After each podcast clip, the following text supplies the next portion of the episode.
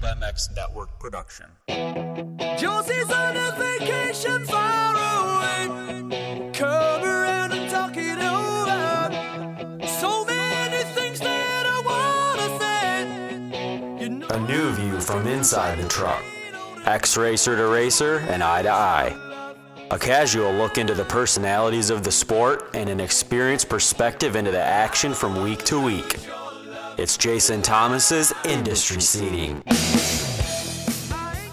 Presented by Pirelli Tires and brought to you by Blendzall, Plum Creek Funding, Works Connection, and Fly Racing.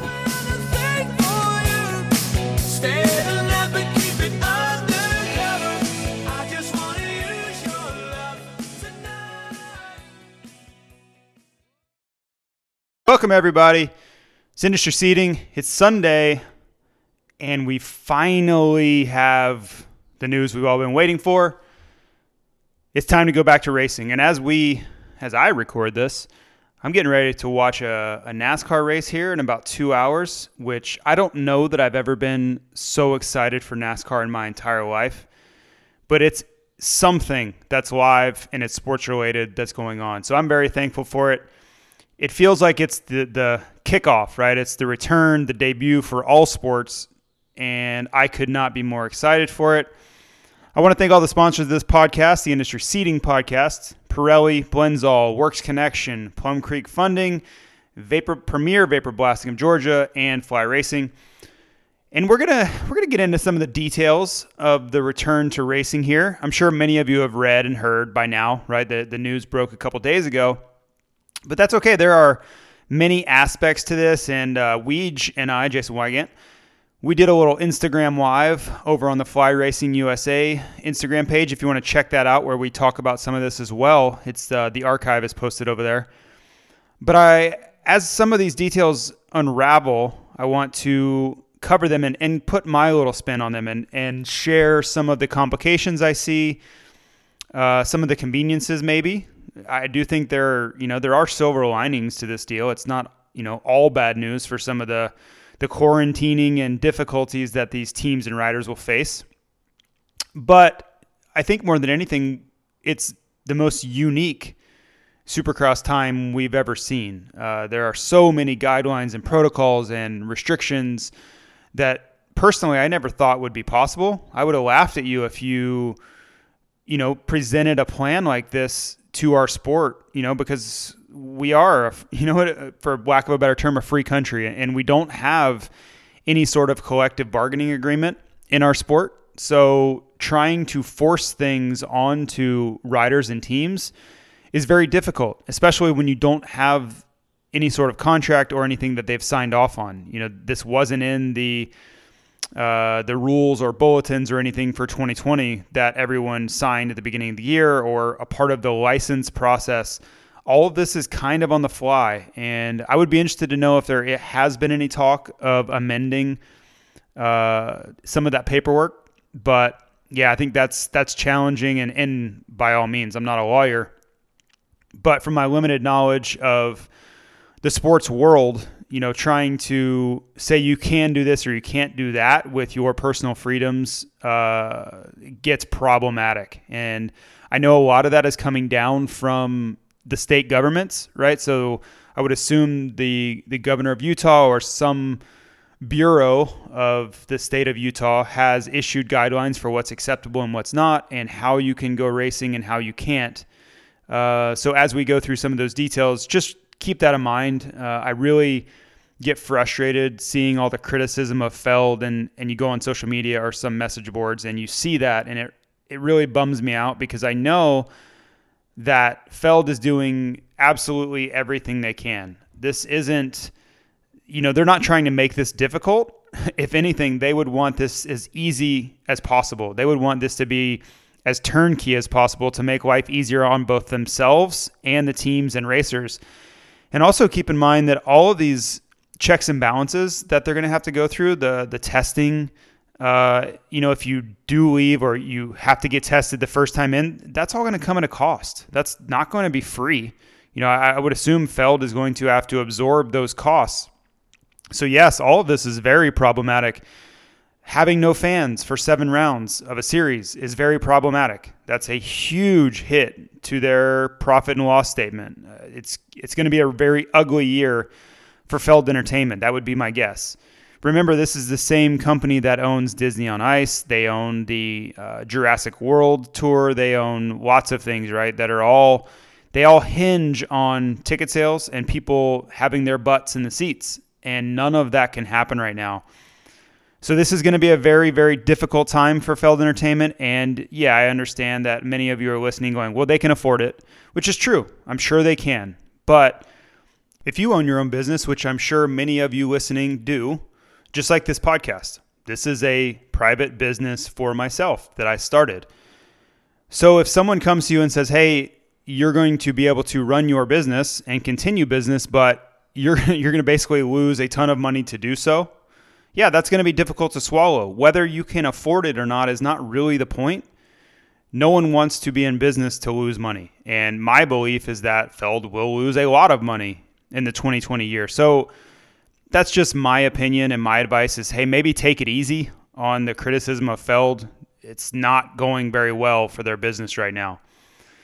But getting back on track, we have our schedule it's finalized, which I was wondering when that was all going to drop. And, and then keep in mind, things were happening very, very quickly, and dates were changing, uh, cities were changing. None of that was stamped out more than I'm, I'm going to say 24 to 48 hours before news dropped. That was still on an ongoing talk because Glendale was still the primary location for this event until it wasn't. And I don't know the singular reason for the move to uh, Salt Lake. I believe that Glendale had asked them for a further date push. That's what I believe happened. I don't have confirmation on that, so don't hold me to it. But I believe they wanted them to go into June before the start date. And that was going to be very difficult because remember, this is a cooperative effort between Feld and MX Sports with the Lucas Oil Pro Motocross Series, and they've been very kind to each other and working towards the best goal. And that series has moved a couple times to where now their start is the latest ever for their, their series, in, in my mind, in history, as of July 4th.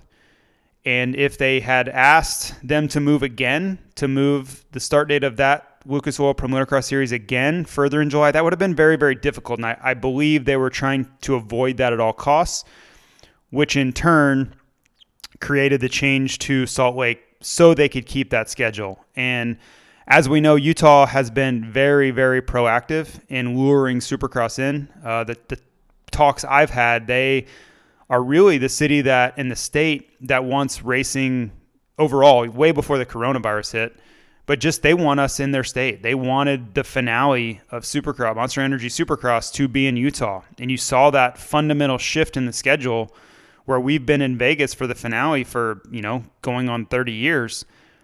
And they moved that to Salt Lake. And that, that wasn't by accident or convenience. That was a very dedicated effort by Governor Huntsman and, uh, from what I understand, the tourism department of Utah to attract Supercross. And they were going to roll out the red carpet. And I, I do believe they're still going to do everything they can to roll out the red carpet.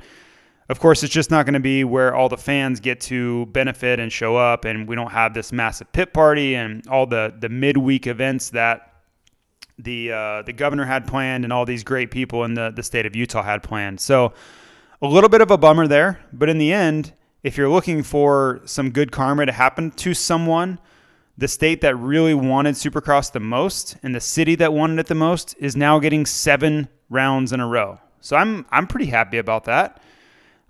I love Vegas. Don't get me wrong.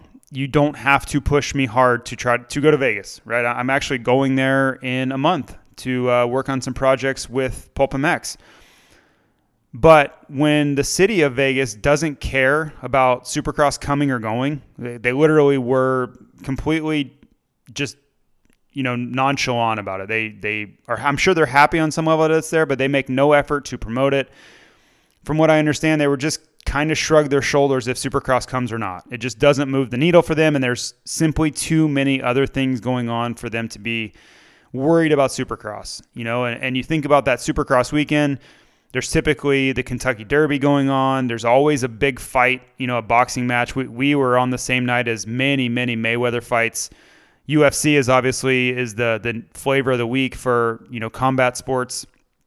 Uh, but we we've always battled other events being in Vegas, and it really never caught the city's attention in from my perspective. So Utah's the big winner there. Another cool aspect for me is it's only right down the road. It's maybe four four and a half hours drive for me, and yeah, if I want to fly, which I, I connect there for all of my uh, worldly travels, I connect in Salt Lake more than anywhere else now and it's about a 41 minute flight from Boise down to Salt Lake. So if I do get allowed to go, and there there are several people who will weigh in on that, from Feld to you know my boss at Western Power Sports, will decide if I get to go. Uh, whether it's drive or fly, it's a very easy and convenient trip. Now the question comes in: if I am and I do get the green light to go, I can't imagine that I'm going to stay in Salt Lake or the state of Utah throughout that period uh, I'm gonna ha- I'm gonna want to and have to come back to Boise to fulfill my obligations at Fly Racing, and, and it's a very busy time for us as we plan for the 2021 line. So what does that look like? Maybe I go to one round and I get my temperature checked, and hopefully I pass their you know the coronavirus test and, and get to participate, and then I come home for a few rounds and go back. I really don't know what that looks like because everything I'm hearing is that you know, whether it's an AMA worker or a Feld employee or a rider or team, whoever is attending this event and gets on the accepted list to attend, you are being asked to stay in Utah. And if you do not, you must be tested and get a receive a negative uh, test before you are allowed back in, right? And and they're saying there's a 48 hour turnaround time on these tests, which makes it almost impossible to go home, come back, get tested, and get, receive your results to to again be allowed into the to the, the venue. So I think without absolutely saying you have to stay, you pretty much have to stay. Just logistically, there's no other way around it. And I, I don't believe that that's what Feld wants. I, I think they're being forced into that by the powers that be, legislature, you know, bureaucracy, uh, to ensure that people aren't exposing other people. So, what does that mean for the entire sport? Again, like I said, everyone's going to have to be in Utah. Riders, teams, you know, the, the, sport in mass will be basically moving to Utah for a month. And I, I can't do that. I, I have way too much going on at work to be in Utah for a month. So, who can do that? You know, if you work for one of the industry brands and you have a a very specific purpose at the race, whether it's to service riders or help the teams with, you know, engineering side, whatever the case may be. I highly doubt that they can spend a month in Utah, right? The only people that I think can pull that off are the teams and riders because this is their primary function as a professional is to be at the races. So it's it gets really dicey as far as how this is all going to go, and I I don't have any firm answers yet. I'm kind of in a, a, holding pattern as to how this looks on our side, and I would I would assume there are many many sponsors and industry personnel that are in the same boat I am, kind of wondering what they're going to do. I've talked to Steve Matthes a little bit. I've talked to Jason Weigandt. I think if you're a guy like Steve Matthes, right, who is I'm going to say the preeminent media member right now, and that's always a you know an ongoing subject, and that's all a matter of opinion. But to me, he has the loudest voice in media at the moment. He's going to have to stay in Utah for a month, I think, because he's going to want to go to all the races. He's not going to be able to commute back and forth to Vegas, where he lives, but he's also got to do a myriad of podcasts, the PulpMX show, our PulpMX fantasy show all these things have to happen every, literally every day with this this condensed schedule. So he's going to have to move his whole studio or mobily move it to Utah. I don't see how else he can do it because he absolutely has to be at the race. If they allow him, he has to be there. there there's no other way to cover the sport correctly without being on site and without being able to interact with riders and teams and, and get inside information, especially – in these unique times, it will be more critical than ever to have boots on the ground for your your media outlet and know exactly what's happening, you know, up to the minute. So lots more questions than answers. Uh, I want to talk to you a little bit about Pirelli tires. They are, for me, probably the biggest tire in racing. If you look at everything, if you look at four wheel, two wheel, you know they're a big deal, right? And they they have some heavy competition out there, but go watch a Formula One race and get back to me about Pirelli's presence, right? It's a big deal. Uh, I've been affiliated with a lot of tire manufacturers out there, and I have friends that work for other tire manufacturers, and it's uh, it's a pretty competitive marketplace, and everybody does a fantastic job. But it is my job as part of this podcast to tell you about Pirelli. So please go check those guys out. They have a really wide offering for off road, motocross, supercross, whatever your need may be. And all of you are out there riding, which is awesome. Go try some Pirelli tires. So, back to the racing thing, uh, some of my questions that I, I just jotted down some notes on, and these were just right off the top of my head. And I've read through, you know, Jason Weigandt did a really good job of summarizing how this would look. If you want to go read that, it's over at racerxonline.com. But I still think there are many questions that they haven't touched on yet, or at least given any real guidance, or maybe they can't. So, my first was these guys are very much creatures of habit. And I mean these guys by riders. They have a very strict routine that they follow day in, day out, week in, week out, and they live by it. And it gives them comfort and it's how it's just how these guys are able to keep their confidence and keep their their heads on track on, on the right track because there are a lot of guys, they're mental basket cases, and confidence is such a fleeting thing. And once you have it, you never want to lose it. And if you don't have it, it's very, very difficult to be your best. So it seems like routine for most of these guys gives them a peace of mind so they can absolutely ride their best. Now, all this is going to be out the window being in Utah for a month, racing every three days, you know, uh, unfamiliar confines. Like there's just a lot going on that will be nothing like what they're used to. So, will they be able to practice? That's one of my questions. Uh, I was told that in the meeting they they said it would be very unlikely that they would be able to ride in the stadium on the off days because that time would be needed to change the track around, right? Because if think about it, this first race is on May 31st. They race, you know, during the day, finish up that night, and then the next race is on Wednesday. So basically, that gives them Monday and Tuesday to start over. They they will probably flatten many of the jumps and have to rearrange everything and get it all dialed in to be ready to go racing on Wednesday morning again. That that's not a lot of time, 48 hours. They can do it obviously, but it doesn't give guys any time to to practice in there. Now, another aspect of that is remember the outdoor series, the Lucas Oil Pro Motocross series is starting July 4th, right? And and this series is going to be going on full steam ahead in June. And uh, under normal circumstances, those guys would be riding you know, one day of outdoors minimum per week.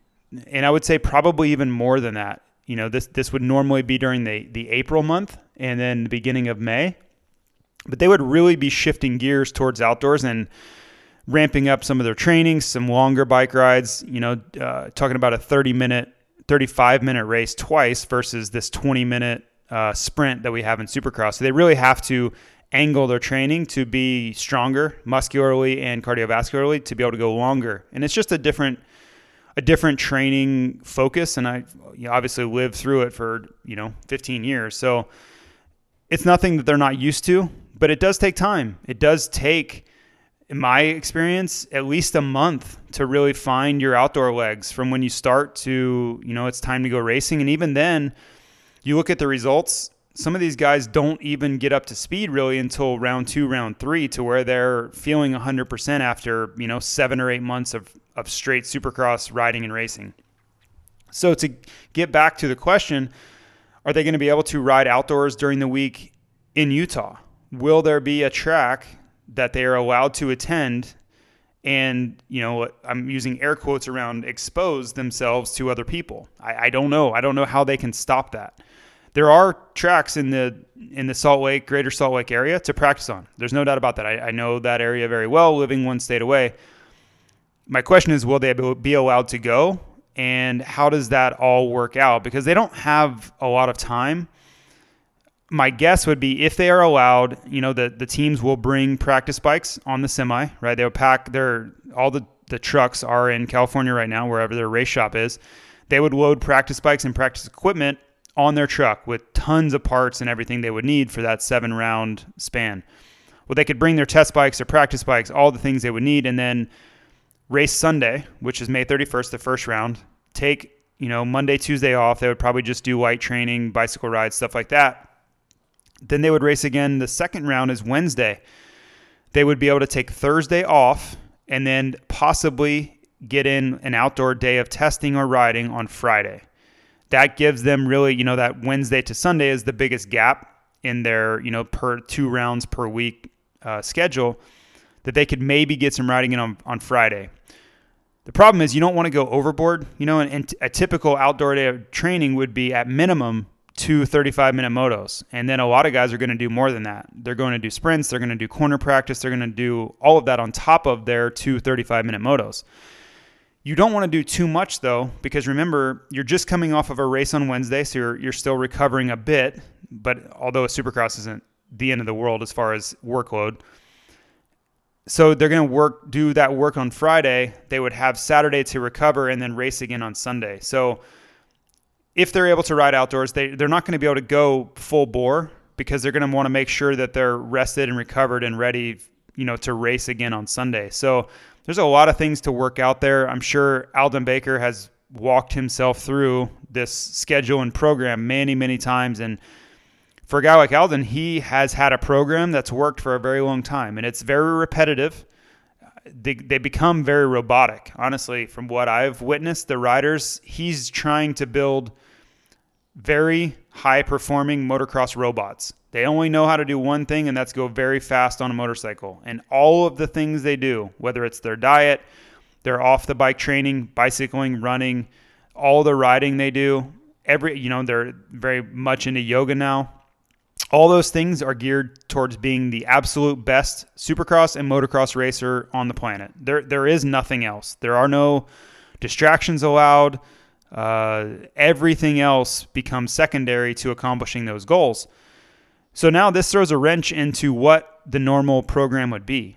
He's surely got a plan. You know, I, I would just assume it's different than any other plan he's ever had because the schedule's different, the recovery times are different, the location is different. So unique times, and it'll be interesting to watch how this all plays out. And that's, you know, I get back to the media being around to document all of that. And, you know, we obviously have great relationships with writers like Zach Osborne and Ken Roczen and all these guys who I think will be pretty open about what they're doing and how they're approaching this. I think, especially after the series is done, you know, once the seven rounds are run, I think they will be very open to sharing what they did and what they didn't because I don't think we're going to see a time like this again so it's not like they're giving away some big trade secrets that you know they're going to have to utilize next year because I, I, think this is a very unique time and obviously it's the first time we've ever encountered anything like this. So that's one of the the aspects aspects that I will be most interested in is is learning what these guys did, what they didn't do, when they rested, when they didn't, how they approached the upcoming outdoor season. If you know all the changes that the the coaches and trainers out there made along the way too because again there is no roadmap for how to do this another question obviously this is one that you know is is very common throughout the sport right now is who does this favor does it favor Eli Tomac? Does it favor Ken Roczen? Does it favor the the two guys on the outside looking in in, in Barcia and Cooper Webb? I don't know. I, if you look at the results, you know, this has been a fantastic race over the years for Eli Tomac. If you go back and watch his 2017 Salt Lake Supercross, you would think that he had never been beaten at a race in his life. He was so much better than everybody on the track that night. He's also had a couple rough Salt Lakes, but I do believe that Salt Lake has been very kind to Eli. And I think it's a combination of things. I think he's very comfortable on this dirt. He's from Colorado, and if you've never been or ridden in the Utah, Colorado, Idaho type dirt, it, it's got this weird feel to it. And it was very challenging for me when I first moved here to learn how to ride it. It gets very hard packed. It's much more slippery than anything I was used to coming from Florida. And it's, it's kind of got this gravelly texture to it. And it's certainly something to be learned. And riders who grew up on it seem to have extra traction where I did not. And I think that comes into play for for Tomac a little bit, and I think it's why he rides so well at a track like Salt Lake. So maybe that favors him a little bit. Another aspect to it is the altitude. You know, uh, Salt Lake's at 4,500 feet, give or take, and you know he lives at very high elevation. I want to say uh, Colorado, where he lives, is around 8,000 feet. Don't quote me on that. I'm not 100% positive. I do know it's very high elevation where Eli lives, though and he likes that. Obviously, his his father was a mountain bike world champion and used that altitude training to increase his cardiovascular capabilities, and I'm sure that benefits Eli as well. To me, though, it matters more with the motorcycle. And if you've never ridden at altitude, then it would be shocking for you to see how much slower the bike is when you go to altitude. And I remember my first time really dealing with it was going to Salt Lake, this very supercross we have coming up in the 2001 season. And I was on factory Husqvarna, and our my bike was terribly slow already. But I went out for the first practice, and I, I remember coming in and saying, "Listen, there has to be something wrong with my motorcycle. It cannot be this slow. There's no way that my bike can be this slow normally." And it was. It was just the altitude. It, you know, there's so little oxygen in the air compared to sea level that you know the the horsepower comes way down. That that combustion engine just isn't as efficient. So I think Eli being so used to how the the bike runs at altitude and how to milk the power out of it, I think it will help him a little bit. And I have no real evidence of that or I don't have something to point to and say, "Yep, this is why." It's just what I believe. I think there is something to be gained from all that experience riding at altitude. But again, I don't believe Ken Roczen is is doomed. I don't want it to come across as that, but we're all looking for who has an edge, you know, who has any advantage at all when you give 7 rounds in a row to one particular venue. You know, if what if what if there were 7 rounds in a row at Daytona, right? We would all be pointing to Tomac. But if there was some other round where maybe Roczen was just unbelievably strong, we would point to him. So there has to be some advantages, disadvantages, even if it's just fractions of a, of a percent of margin, right? But that could be the difference when you have seven rounds in a row. So it's just something to keep an eye on. Another question I have is how vocal will Ken Roczen be about this whole ordeal? And we know he's been pretty vocal in the early stages, right? Before any of this plan was official or we had any real direction, he wasn't thrilled. He kind of came out and said it was too early. We weren't ready. You know, the, there was too much unknown about the virus, worry of exposure, worries of catching it. And of course, Kenny has uh, some unique complications in that aspect. You know, he has a suppressed immune system.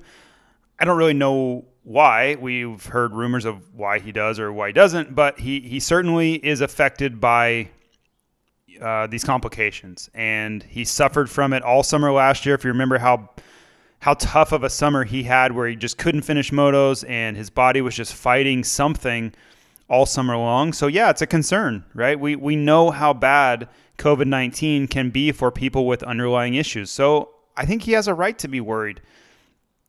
So how does he channel that? Does he say anything on television? Does he say stuff on his social media? I don't know. I hope not personally. I'm I'm very okay with him doing it. Let's start there. Everyone has the right to express their feelings. That's that's number 1. But I just hope he doesn't do anything to give those people leverage that are looking to pile on. That would be very unfortunate because I know Kenny's heart is in the right place, but there are many detractors out there whose hearts would not be in the right place, and this would give them ammo to go do terrible things within the media. And I just hope we don't go down that path. But that was one thing I thought about was how does Kenny respond to this? What does he bring to the table, especially if things don't go well, right? Because in the heat of the moment, you let the emotions of the moment get the best of you. And he could say something that he didn't, doesn't even really mean. It's just kind of in the back of his mind, and then he's pissed off about a result or something, and he says something that we really can't take back. So I just hope that doesn't happen, and, and it, we don't even have to go down that road. And Kenny could win the, the race, right? He's been so good this year, so maybe it won't won't happen at all. It was just one of the things I wrote down as a, as a question that should be posed. another thing I have to wonder is do we go back to how it looked at the beginning of this series? Now, think about how it looked leaving Anaheim 1. And I stayed the week between Anaheim 1 and St. Louis, and I went down to San Diego on Sunday and watched football, which was amazing. And I had all this time by myself, especially on Sunday, and then and Monday I began work for Fly Racing, but had all this time to kind of reflect on the race with you know, I was by myself at a hotel and, and just thinking about the race and who did what and how it all looked. And, you know, AC and Barcia were just dominant at that race. They were so much better than everybody else. You know, Roczen and Tomac really weren't even in the picture. You know, they were running around five, six, seven range, you know, 20 seconds off the lead, maybe more. It was really the AC Barcia show. And, and Cooper Webb fought through whatever illness he was dealing with to, to get a third, but he really wasn't in the mix either so much. Do we go back to that? Does all of this time with you know Cianciarulo looks to be back to 100%. Do we revert back to that January time, coming off of a big layoff where those guys are back to the form they showed in January? And Barcia has been good. Don't get me wrong, but you know Atlanta was awesome, but his speed at the first two rounds of Anaheim one and St. Louis was really remarkable. It was it was just great. And AC certainly has it too. AC was just a little loose, right? You could say he he was on his way to winning that Anaheim one round if he doesn't, you know, case that triple and then lose time. And, and I also believe there were some rookie jitters going on, right? To come in and win your first ever Supercross at Anaheim one would be would have been huge. And, and I think there was a lot going on in AC's mind in those moments other than what he was doing. I think he was thinking about the moment and all, you know, what it was going to be like to win. And instead of thinking about that triple out of the corner, he just made a big mistake because that's what happens when you get distracted. I've done it many times myself. When you think about other things and you're not focused on exactly what you're doing, yeah, it's easy to make a mistake at that level. And I wasn't even anywhere near the level of guys like AC and, and Barcia winning a supercross, but I, I still know kind of what happens – in that moment anyway.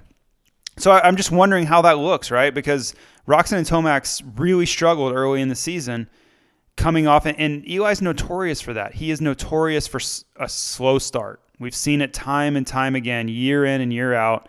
His first few races, he takes forever to get going. And you look at the first two rounds of the series this year, and he wasn't even on the podium. He he did ride very very well at St. Louis, I mean, he charged from way back to get to fourth, I believe, without looking at it. But it's still, if you go, you know, six four or whatever at these first two rounds of the seven race span, that's going to be really difficult to pull back from. And a guy like Cooper Webb, obviously Ken Roczen, Justin Barcia too, they could really capitalize on a slow start from anyone. And if I'm Cooper Webb, Justin Barcia needs to be lumped in there too, but more specifically, I'm looking at Cooper Webb.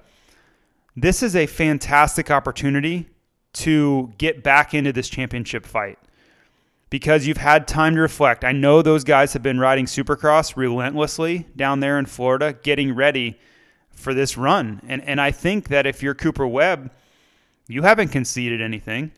You are absolutely still in this Supercross championship fight, whether Ken Roczen and Eli Tomac want to believe that? Kind of doesn't matter. They can believe whatever they want. The points are going to dictate who wins this title.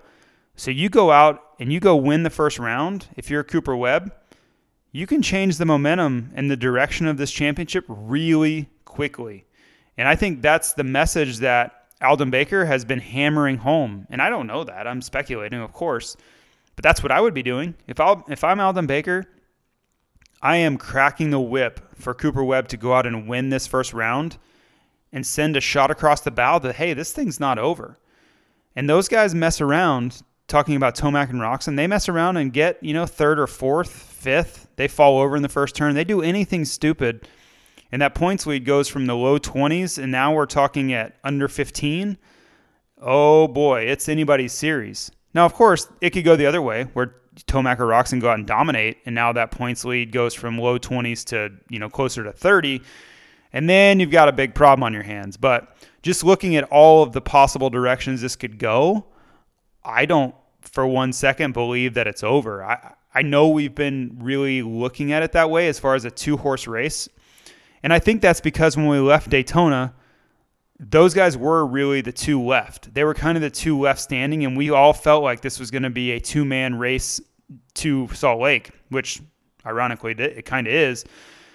But it, for me, it feels a little different than it did leaving Daytona.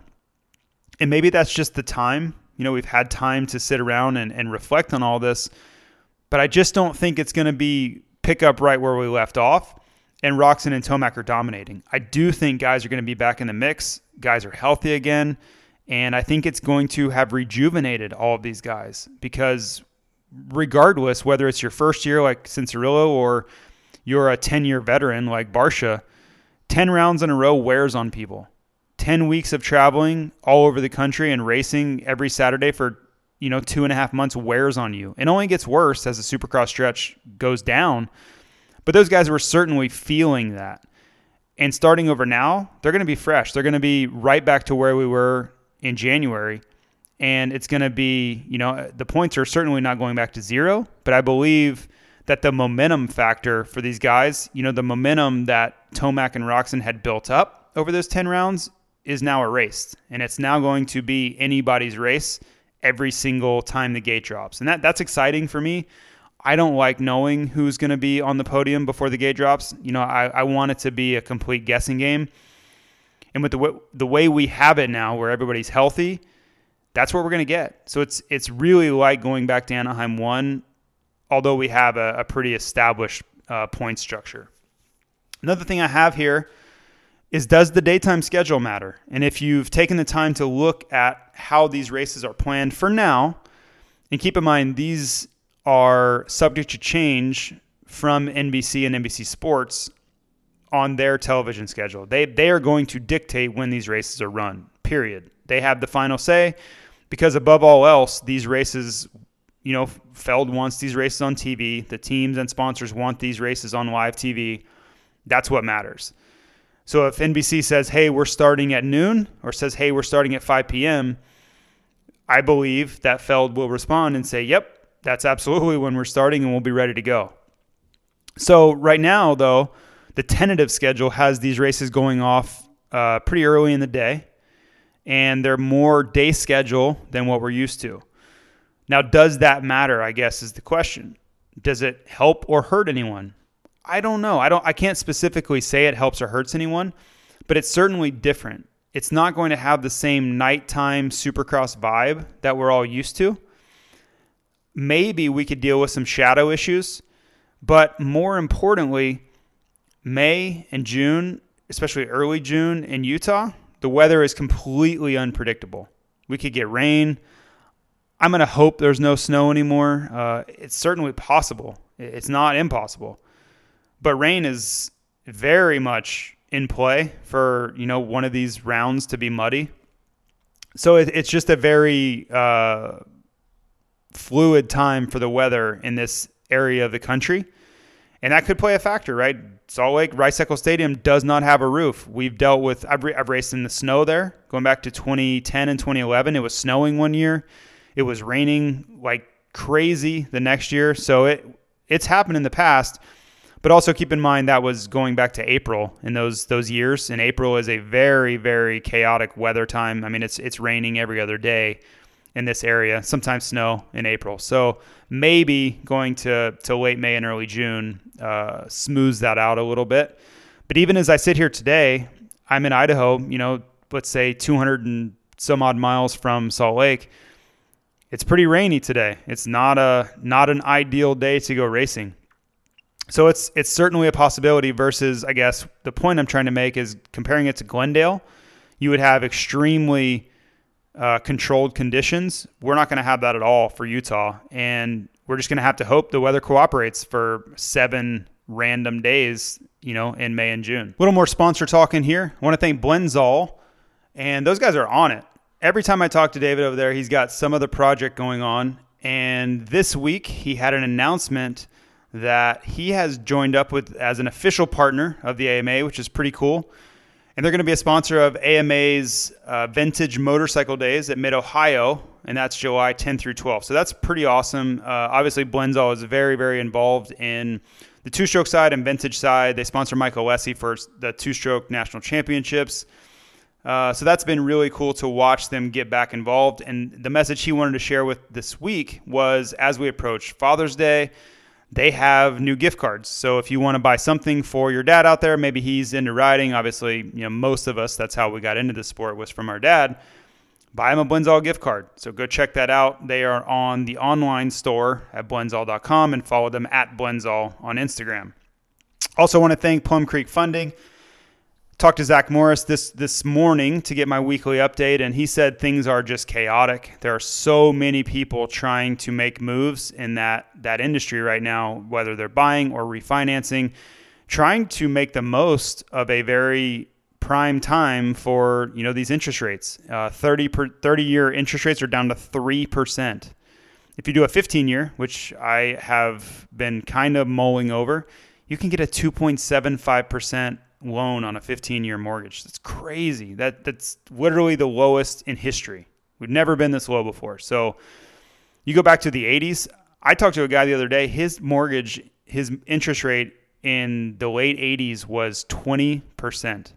So now think about it. You're, you can get one for 3% or lower right now. That's crazy. So reach out to Zach if you want to get more information on that. It's his Instagram is at Plum Creek Funding.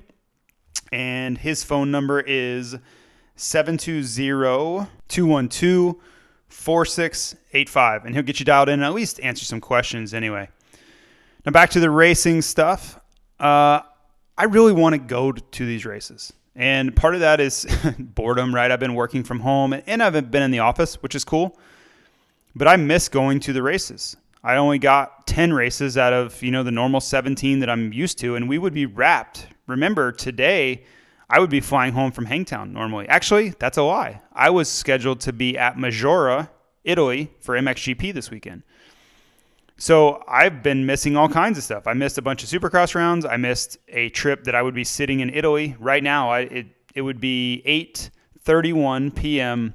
as I record this in Italy. So I'd be at the hotel. The uh, I believe I was staying at the Sheraton Airport and I'd probably be ordering room service and watching CNN, global CNN, which I that's a whole different topic. That's probably what I would be doing. Instead, I'm sitting at my house watching uh, reruns on my television, waiting for this NASCAR race to come on, and I've been at home for two months. So it's wild how much the world can change when you least expect it. Point being, I really want to go to the races. I really want to be a part of this historic seven race run to the championship. Now, whether I can go, I don't know. I, I kind of covered that already. I'm waiting on word, and it's not going to be my decision. But let's hope I at least get to go to at least one, right? Something. I want to be involved somehow, some way. And I even joked, even if they don't let me in the building to go to the race, I'm just going to drive down there and watch it at a sports bar. I don't. I just want to be a part of this thing somehow, some way. So we'll see. Kind of see what happens there. Um, but I'm, I'm curious to hear what your guys' thoughts are on where this goes, right? I have my feelings. Uh, I don't think this championship's over. I really don't think so. I think this break has been the opportunity for for Cooper Webb and Barcia to get back into this thing, and I'm leaning towards Cooper Webb getting it done. And that's to, not to say he's going to win the championship, but I I think he's going to make this a championship fight again, more than just two guys. I don't know why. I don't I don't have any insider info. It's just what I what I feel. It's just my gut instinct is that Webb's going to pull off some miraculous result early in these seven rounds and make it make it interesting. And maybe not. I I keep, you know, arguing both sides here, but Tomac could very easily come out and win the first round and shut that down immediately. Um, but yeah, that's why they run the races, right? We we certainly don't know where it's going to go, nor do we want to. We want to be surprised two weeks from today on May 31st. I also want to thank another sponsor, and I keep throwing in the, these in there to keep you guys off off guard. But I want to thank uh, Premier Vapor Blasting of Georgia if you guys are out riding, and, and, I've talked to a ton of my friends today, they're all over the country. Some of them are at track, some of them are at this uh, Justin Brayton event in Iowa. There's a GNCC race going on today in Georgia. Uh, some guys were at Kahia in California yesterday. There are people riding everywhere right now, which is awesome. So if you need to get your bike restored, you want to get that two stroke that's been in your garage, you want to get it dialed in, send off your stuff to Premier Vapor Blasting of Georgia. Mention, mention the Industry Seating podcast and you'll get 25% off. Those guys are doing fantastic work down there. Also, want to talk about Works Connection. Now, you guys have heard me mention the ProStart launch device that Works Connection kind of, you know, at one time I felt like they had the market cornered a little bit. I used it forever. Uh, there were a couple competitors that came along, but I always felt like Works Connection was the go-to for many for many riders in this game. And I think the one aspect they have that I really like the most about this this Works Connection Pro Start launch device is that it's really built for your bike. And there are some other competitive products that are kind of a one size for all. You know, it's a, a do it all type. I don't really love that. It looks very complicated to change from model to model and OEM to OEM to make it work, different size forks and all kinds of stuff. The Works Connection one, if you have a 2019 KTM 450, guess what? You can buy a specific start device, a Works Connection one, that's built for your model specifically. It was engineered to do exactly what it's supposed to on your bike. Not also fit your bike and also fit a, a you know 2009 KX450 and also a 2002 YZ250. To me, there is something to be said for having a product, a specific product built specifically for your application. It's that's always going to work the best in my opinion. So give the guys over at Works Connection a look, worksconnection.com, at Works Connection on social media. Now, I want to answer one of the listener questions I got this morning, and I appreciate you sending this in. And most of the questions I've gotten lately have been about, you know, pretty big picture uh, stuff with racing, which I get. Now, uh, Doug asks, what would help entice more teams to get into the Supercross fold? And he kind of goes a little bit into a lengthy diatribe here about the old days of racing and how it was more uh, feasible to get into racing with a 125 and you could compete with the factories. And he doesn't feel like that's really possible nowadays because of the costs of the bikes and how expensive it is to build a really good 250 or 450.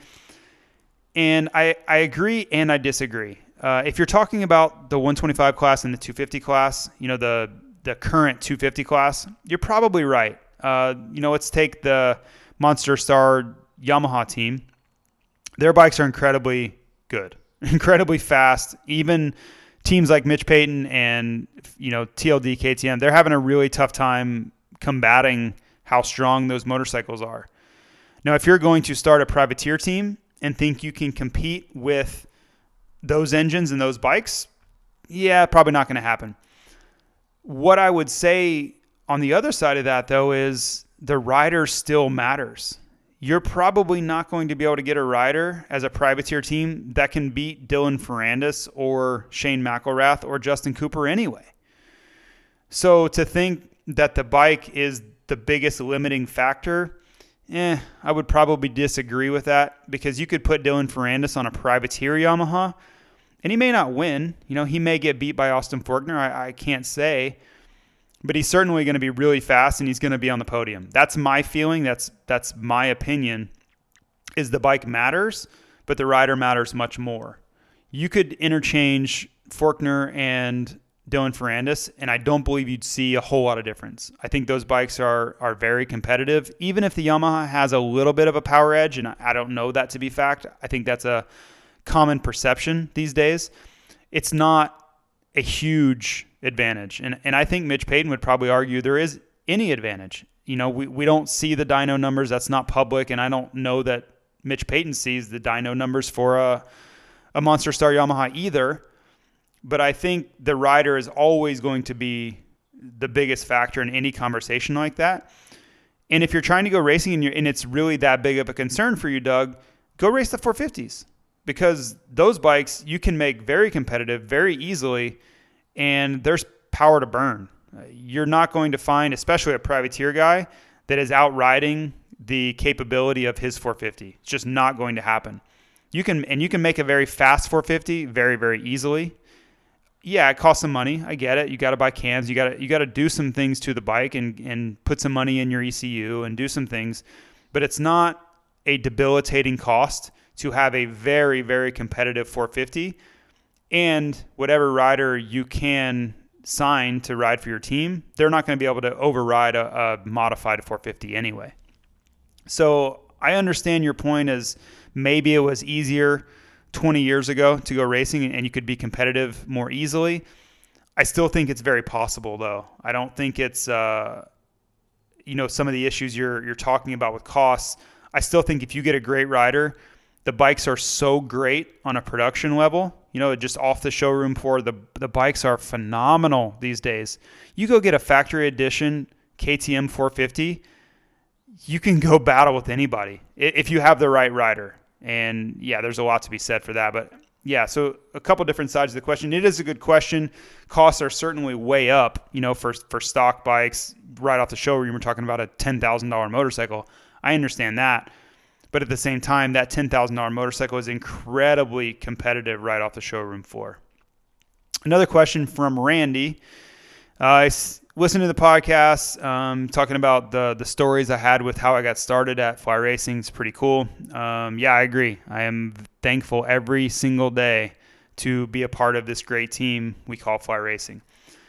Now, his question he has two questions. Number one, when premier guys are going to the 450 class, does a company like Fly Racing consider which team they are landing on for which riders they want to hire? So, you know, pick a rider like who's moving up, right? Dylan Ferrandis is probably moving up. If Fly Racing was going to sign Dylan Ferrandis and being 100% transparent, we don't have any plans to. Not saying we will, not saying we won't, but we do not have a plan to at this moment.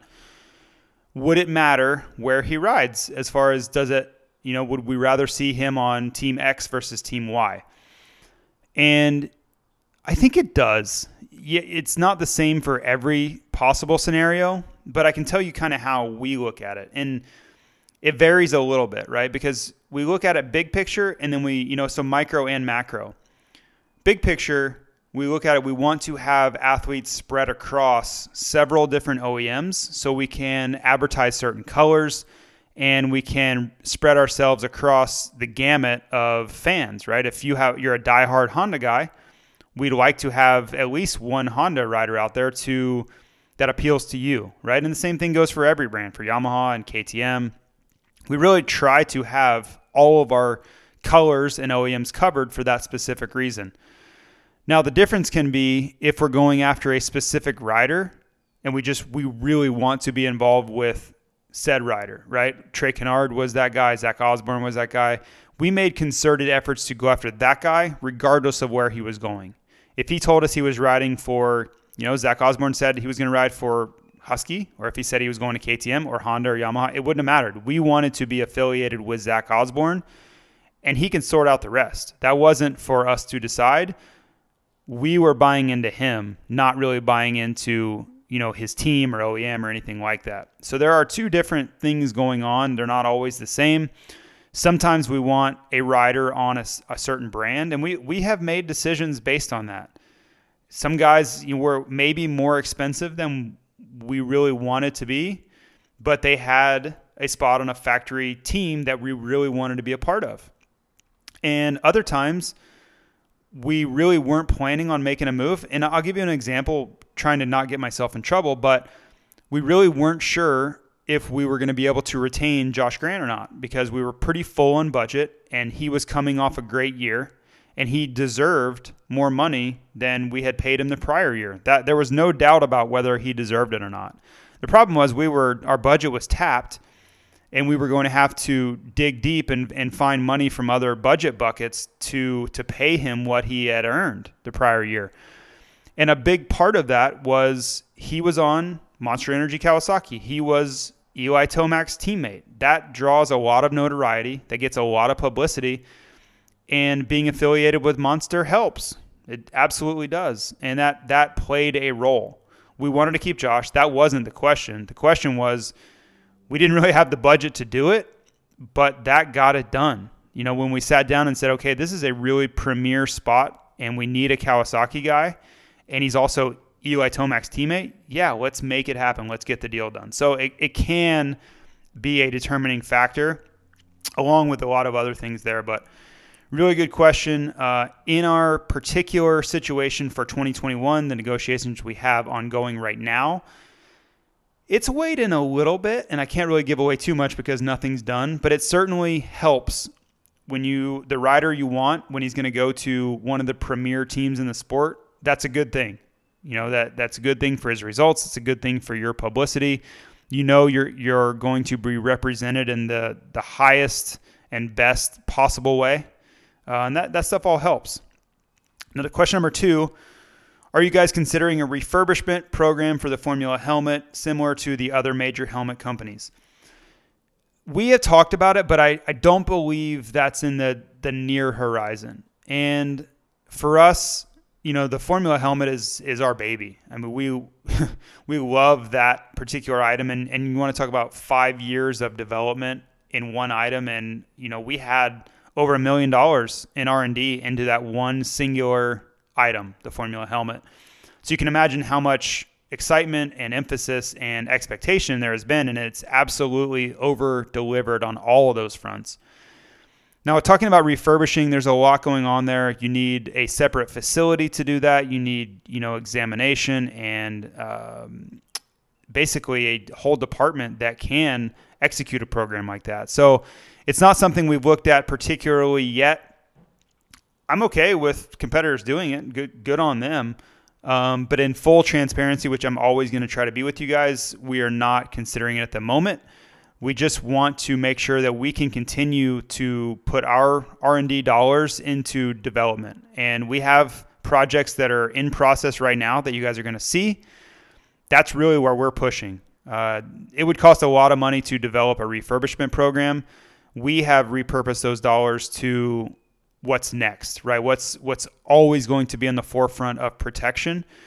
Because at the end of the day, protecting your brain with the best possible technology out there should always be the goal. And that's our number one goal. Period. That was what we set out for. Let's build the safest, most forward thinking helmet in the world. Period. Bar none. That's the end of the story. And I truly believe we did it. And that's where we're redirecting our R&D dollars towards is continuing that protection level. So I hope that answers a little bit. I, I, understand the the question as far as that would be really cool if we we had decided to do that, but it was kind of I don't want to say one or the other, but you can't do everything all at once. Um, there's only you know so many funds you can repurpose certain directions, and we wanted to make sure that we stayed on the cutting edge. And when people thought of a fly racing formula helmet, they absolutely correlate that to the best helmet in the world. That that's where we want to be. That's where I believe we are, and that's where we want to stay. So that's kind of it for this week. I appreciate everybody listening. Uh, a little shorter this week, coming up on an hour, but that's okay. I think we're you know we're getting back into the racing, which is exciting for me, and uh, certainly going to have a lot to talk about in the month of June. I appreciate all the sponsors again. Thank you so much to all of my new listeners. And please send in questions. I only had a couple this week. Um, there is no stupid question, right? And the worst thing that's going to happen is I'm not going to read it on the air. That's literally the worst thing that can happen. I would never embarrass anyone or or do anything like that. So please, if you just have random questions that you've wondered about, or certainly as we go through this very unique racing stint, uh, there's going to be some unique questions that arise from it too, and I have certainly had my own. I shared some of those with you over the course of the past hour, but please keep them coming. You can email me at jason36 at AOL.com.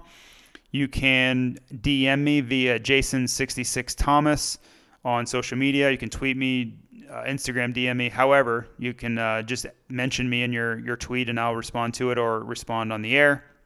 And then uh, I have been facilitating and operating the Fly Racing USA Facebook and Instagram for the past month or two, and that's been pretty interesting. You learn how engagement works with fans and what pictures work better than others, and I've really had to do a lot of homework on that side. So I've been trying to inc- improve, you know, our uh, our exposure level and share messages with all of you guys out there. So check out Fly Racing USA social media.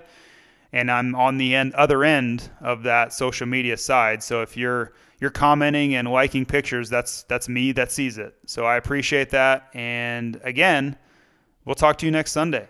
See you guys.